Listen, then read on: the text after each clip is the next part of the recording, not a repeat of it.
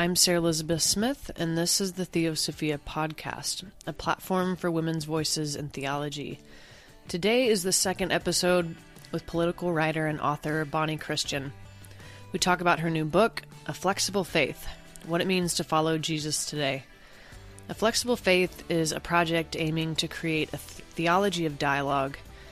Bonnie surveys the history of the Christian tradition to show how Christians have responded to life's questions theologically. She presents topics from atonement theory to should Christians vote to women's equality and other various responses and discussion questions to help folks engage with one another. Also, throughout the chapters, Bonnie includes brief interviews with Christians from varied traditions, such as Anabaptist, Pentecostal, Methodist, Womanist, Liberationist, and many more. We discussed what sparked Bonnie's interest in this project and how it has shaped her theology. Thanks for joining us this week, y'all. Here's Bonnie.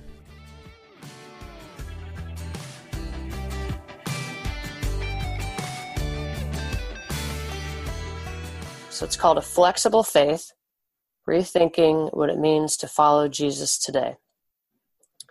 And you've got your foreword here by Gregory Boyd, who you were talking about earlier. Seems like a good dude. Anyone to get in an argument with John Piper, I'm probably be a fan of. um, but uh, yeah, so let's talk about the book. Um, what drove you to write about it, and why don't we why don't we start there? And what what inspired you to put this together? Sure. Um, well, so first i sometimes think it's helpful to begin with just like a rough description of um, yeah yes. structure so people know what we're talking about. Um, so the bulk of the book i think it's like 17 chapters um, are all they start with a question um, like a, a, question in theology. So for example um, what does it mean to say the bible is god's word? Um, does being a christian make you stop sinning? Why do we have to be baptized can Christians be wealthy? These sorts of things. Mm-hmm. Um, and then for every chapter, I offer super short, super accessible, and readable um, explanations of usually it's like three to four options that the uh, Orthodox, little o Orthodox Church has historically given.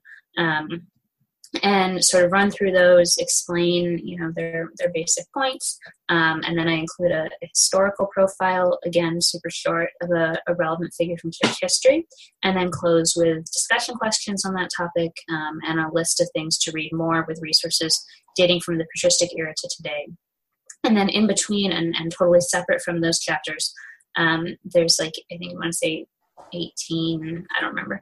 Um, brief profiles that are like little question and answer um, interviews with people who are living out their faith in unusual ways.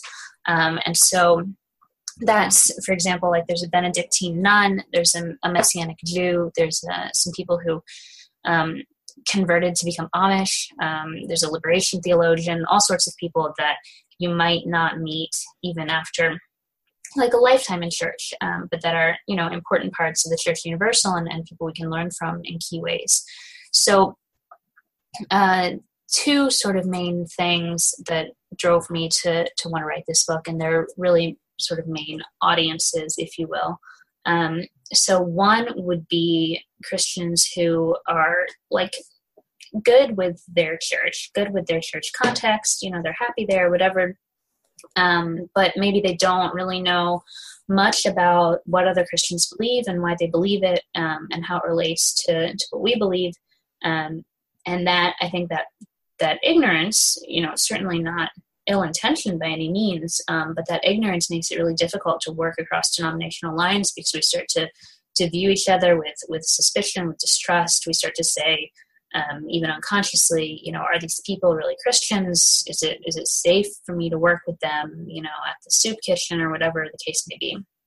Um, and so uh, that the first audience and motivation was just to sort of help people become better acquainted with the church um, at a more universal scale as opposed to just the one or maybe two traditions that that we're personally familiar with Mm-hmm. Um, the second audience motivation, and perhaps this may be the, the bigger one, um, was there have been a lot of books, um, memoirs. I think, for instance, of like Sarah Bessey's Out of Sorts or, or Rachel Held Evans' um, mm-hmm. Evolving, what Evolving in Monkey Town. It has a new title now.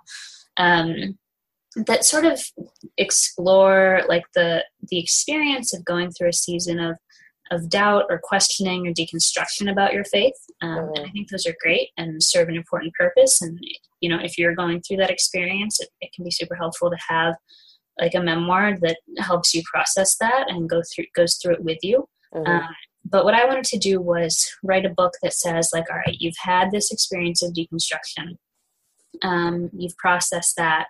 Now what would be like a practical help to help you begin to rebuild to reconstruct? Um, and so i wanted to offer like a, a, super practical guide that says like all right so the the theology that you grew up with or, or converted into um, you have real problems with that now. Well there are other answers in christianity. Christians have thought different things on this subject and so let's talk about what those are. Mm-hmm. Mm-hmm. yeah that's why I love it. That's why I love the book so much is that it, it really offers a huge array of different perspectives, like you said, that Christians have been thinking about for millennia. And I think people forget. They think, you know, that their way, whatever that is, is truth and it's the only way and that's it. But you really demystify that and say, look at all this. Look at all these different denominations and what they're doing, and throughout history, right? Um, and I feel like, to me, I always think we do violence to our faith, to the tradition, if we don't consider all these other conversations and things going on and make our way the only way. Um, and it's really isolating, I think, if you don't realize that, you know, the questions that you're asking have been asked before. You know, there are maybe one or two debates that I cover in the book that are, are substantially newer. Um, and sure. I think uh, gay marriage is probably the, the most obvious of that. Like that hasn't been discussed to the same extent that we're talking sure. about it now throughout all church history. But but the vast majority of them these are things that people have been thinking about and arguing over for centuries. And like yes. why try to go it alone and figure it out yourself when you can see what all these other like learned people um, and faithful people have, have thought about it and proposed in the past. Right right.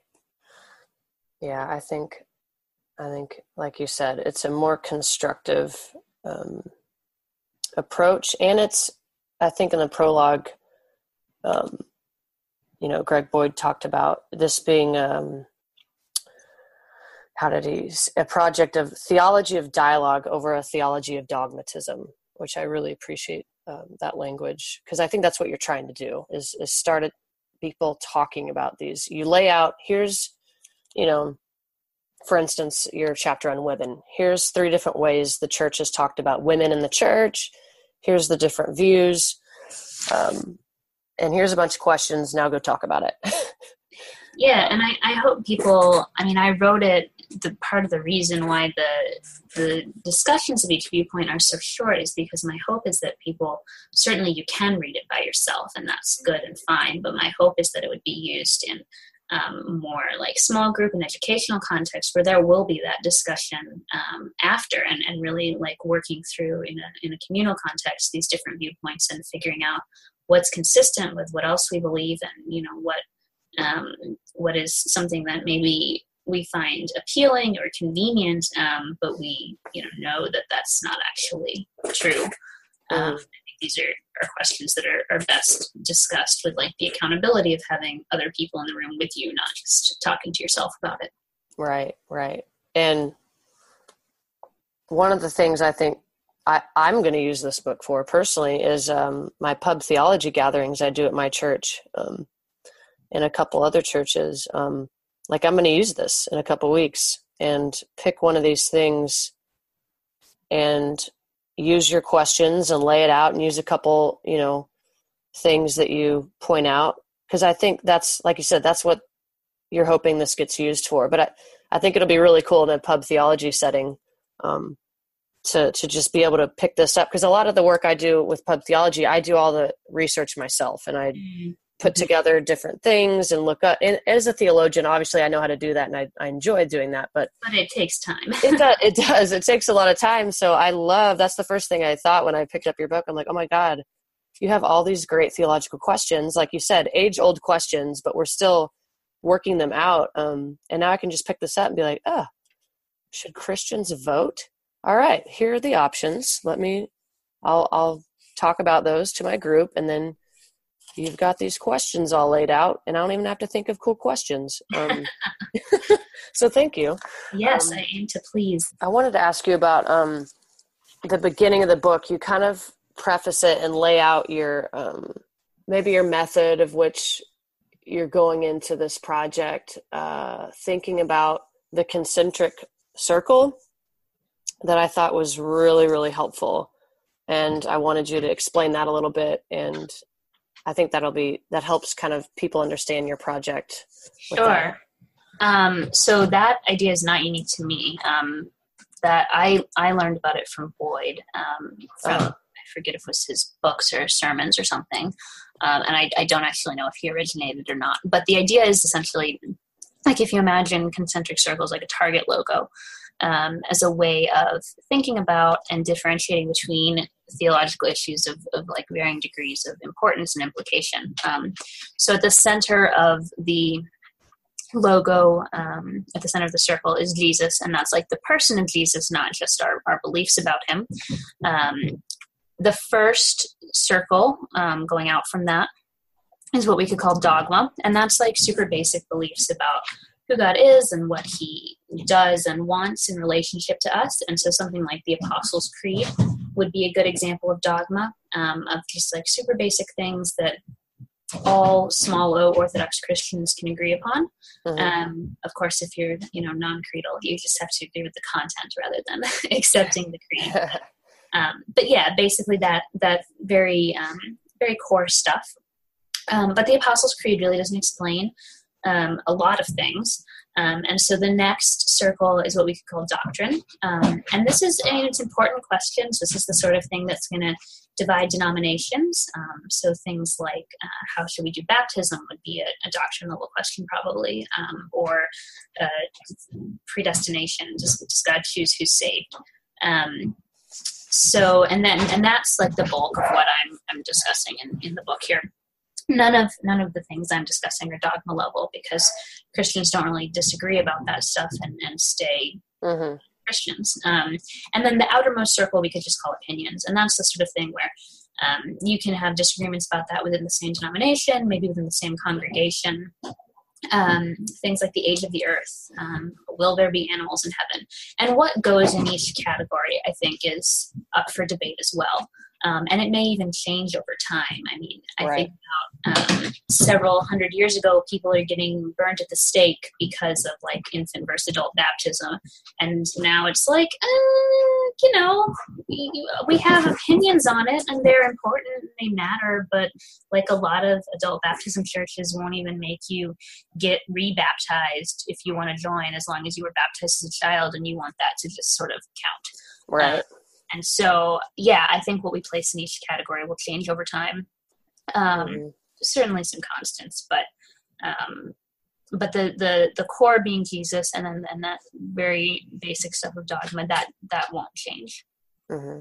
I think I just think it's so helpful because, and you mentioned this in the book, especially regarding like gay marriage or divorce. It's like churches are splitting over that right now, uh, the gay mm-hmm. marriage thing in particular. Um, and, you know, my question is why? I was saying in regards to gay marriage right now being the thing that's separating churches or just human sexuality, um, it makes me sad that we're separating because of something that I see as so far outside of what really matters about the Christian faith, which you say is Jesus and what we believe about about God and Jesus, right? Um, and I know that's nothing new for Christian churches to get pissed off at each other. And you know, I mean, in, in the '90s, we were splitting over hymns and praise choruses.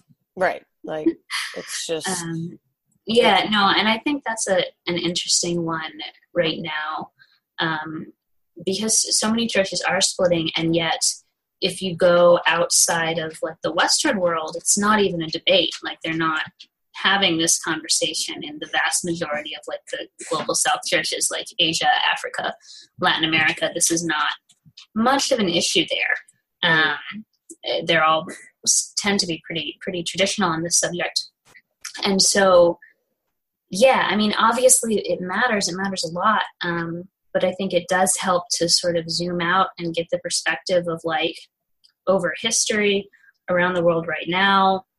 People were not splitting churches over this. Um, and so like yes we should have this this discussion and this debate but um, you know i think looking back on it in 100 or 200 or 500 years it's it's gonna a lot of the the, the bitterness um, and, and recriminations that we're having right now over this are to seem very strange and people are to say you know how, how did they think it was okay to talk to each other like this over this question right right. I think that's that's definitely a helpful mindset kind of that metaphor of you can't see the forest through the trees. Yeah. Um, and i think that's what the book helps do is kind of give you a little more of a bird's eye view over history and time um, to give a little more perspective of like okay do it do we really want to get this upset about this? Um, and what's a more productive way to have dialogue right? Instead of just this way or no way. And like you've i think proven in the book there's never just been one way. Um, so why don't we just have a conversation as as fellow brothers and sisters in the church and talk talk about it with one another and see what what's going on. Um, so I, I like that very much about the the circle that I think is super helpful. Um, yeah, it certainly helped a lot of how I think about theology personally, just in terms of, you know, if I find myself getting super worked up and like wanting to pronounce somebody a heretic over some some issue, to take a step back and be like, all right, what level, what circle should this go in? And then, you know, even if it is, you know, closer to the center, like distinguish like stop to distinguish between is this providing me remotely any basis to to suspect or say especially say you know that this person who disagrees with me can't be a christian mm-hmm. um, and like you know 99.9% of the time the answer is no it's it does not justify mm-hmm. that from me at all so mm-hmm. i need to like take a step back and remember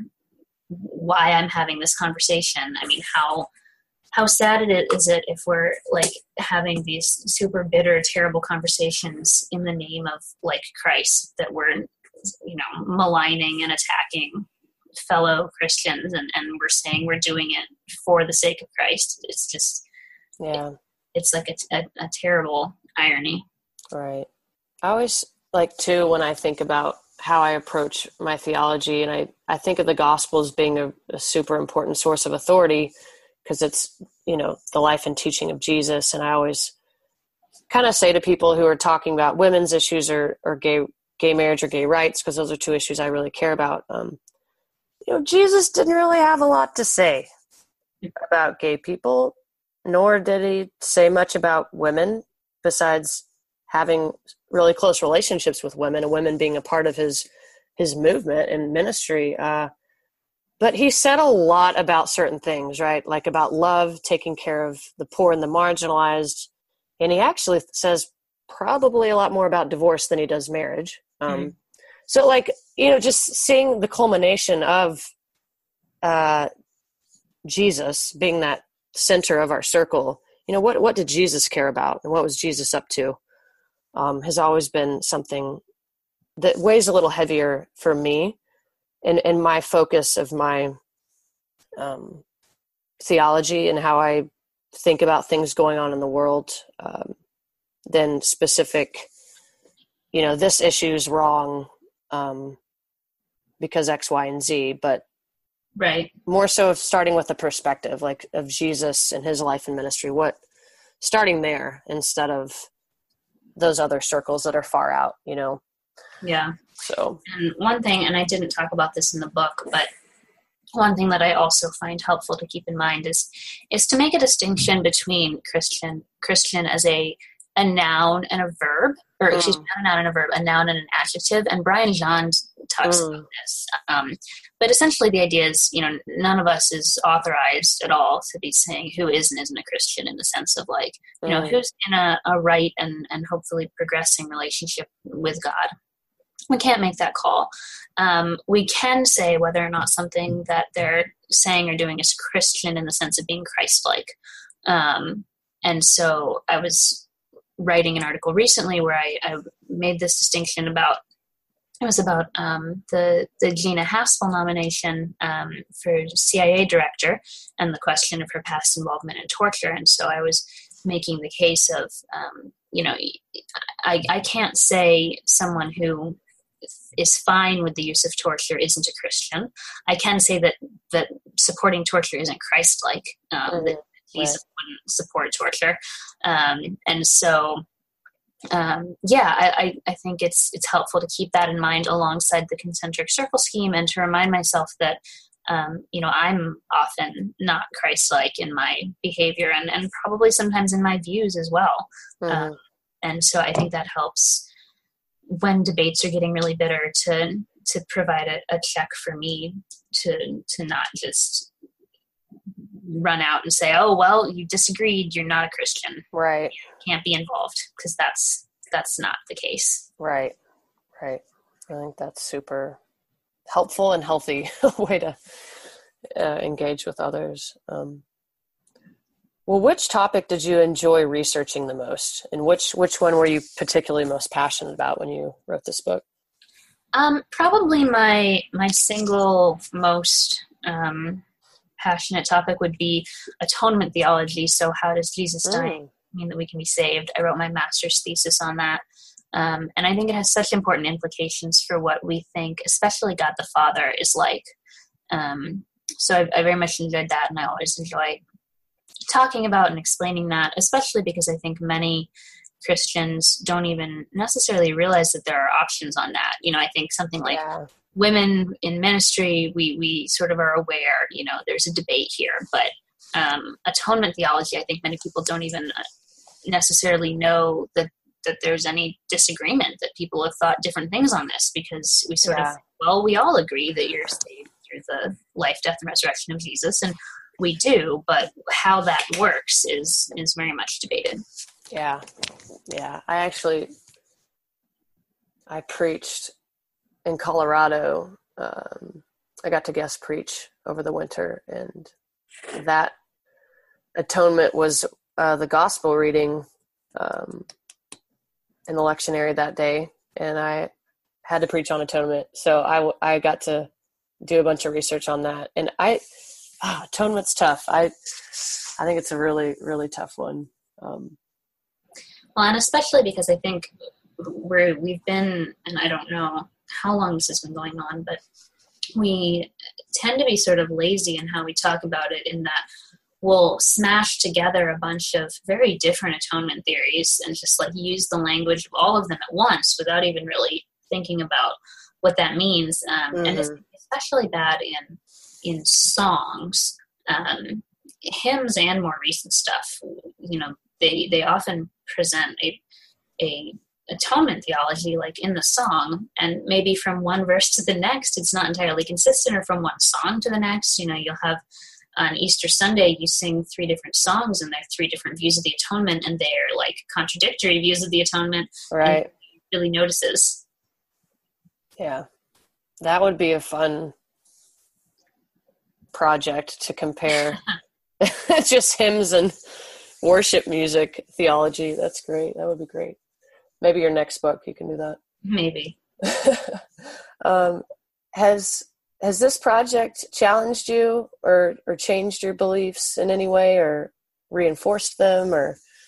Yeah i don't know about changed. Um, it did make me notice that um, i tend to be pretty decisive it did make me notice that on some things i'm um, a little less decisive um, than i thought i was or would be um, and so the most obvious example of that, I think, would be um, on the the sacrament versus ordinance debate um, for for baptism and communion. You know, like is this basically an, an object lesson that God gave us to help like us remember and understand um, what's going on Mm-hmm. in our relationship to Him, or is it like is is a uh, something changing at a spiritual level um, that God is actually doing in the moment as we do that ceremony?